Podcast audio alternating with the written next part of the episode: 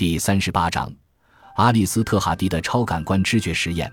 阿利斯特哈迪、罗伯特哈维和亚瑟科斯特勒在《机遇挑战》一书中介绍了超感官知觉研究领域的一次大规模实验。在这次实验中，共有二百个人坐在一个大厅里，其中有二十位接收者，一百八十位发送者，双方相隔开来。研究人员向发送者展示图片。发送者则集中精力把图片内容传递给接收者，最后由接收者在纸上勾画出他们自认为接收到的图片内容。书中展示了实验中使用的大量图片和画作。这次实验设计的极其精妙，二百名志愿者轮流扮演发送者和接收者的角色，每轮选择二十人担任接收者，总共进行十轮。实验启动当晚完成了两轮实验。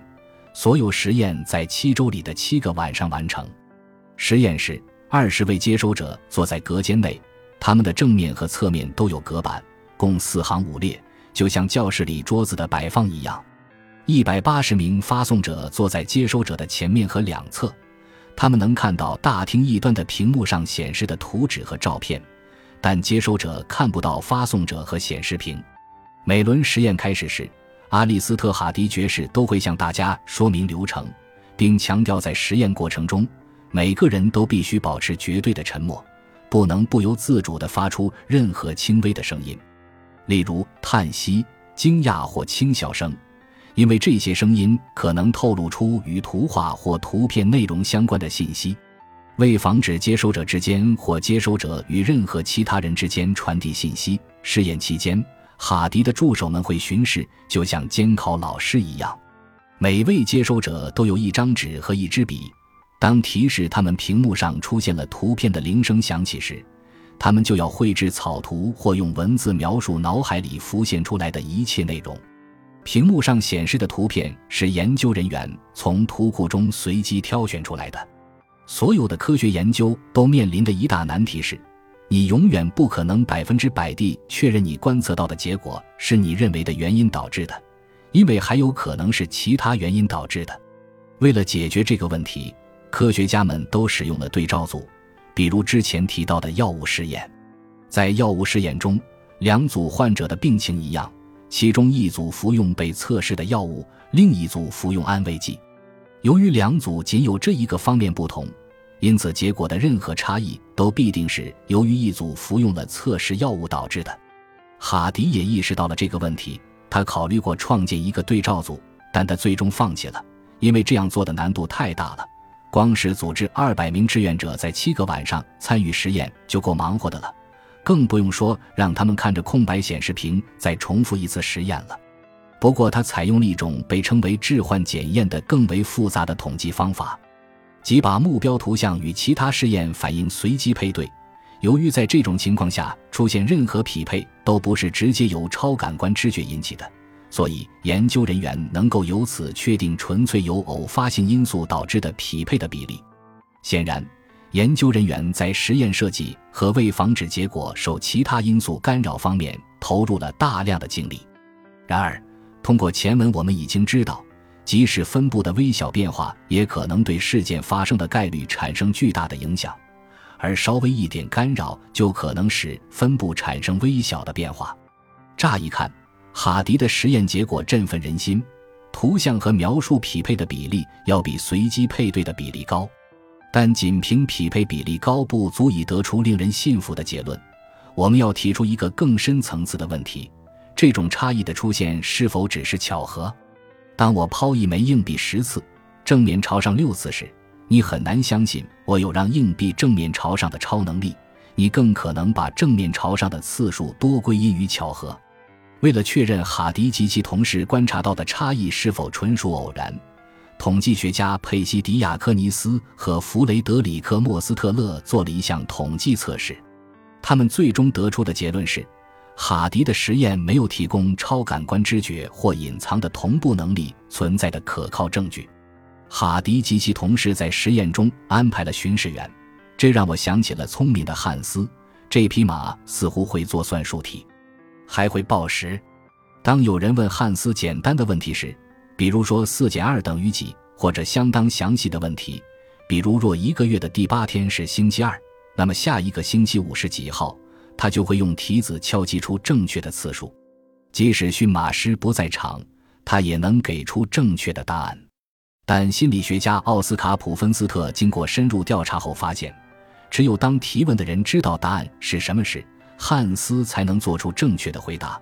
此时他回答的正确率是百分之八十九。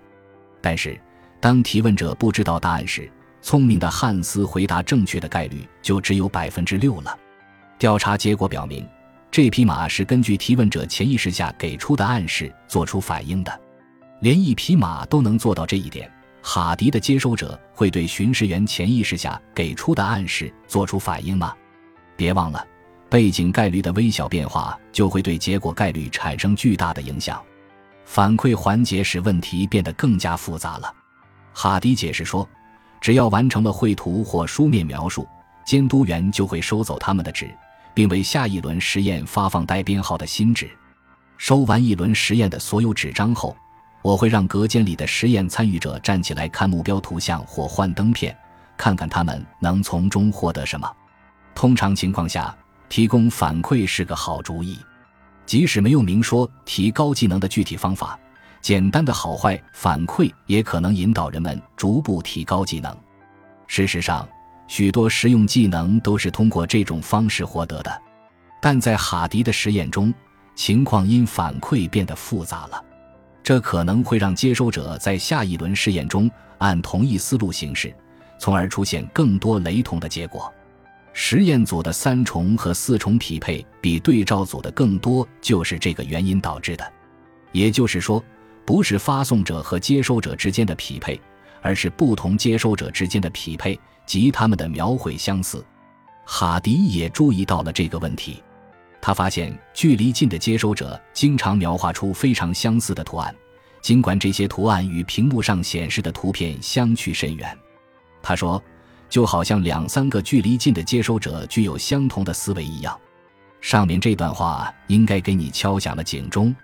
哈迪检验了最初的假设前提，但之后他就开始寻找其他有趣的匹配了，这让选择法则、查看别处效应以及巨数法则有了用武之地。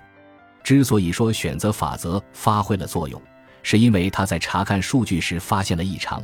他说：“嘿，看，这种模式很反常。”他先发现模式，然后再引起人们的关注，而不是先确定要找什么，然后再去找寻证据。之所以说查看别处效应发挥了作用，是因为他没有找到他想要的模式，之后他转而寻找其他模式了。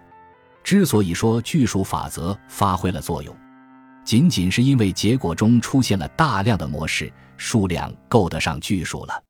事实上，情况要比我们预想的更糟糕。非概率原理的另一个组成部分即构进法则也发挥作用了，我们将在下一章中讨论它。设计令人信服的实验特别困难，在这种情况下，哈迪为控制各种可能的影响因素绞尽了脑汁。其实验试图确认的是极其微小的效应，接收者的绘图和描述与发送者看到的图像相匹配的概率仅比巧合的稍大一点。问题在于，根据概率杠杆法则，基础概率极微小的变化可能对最终的结果产生巨大的影响。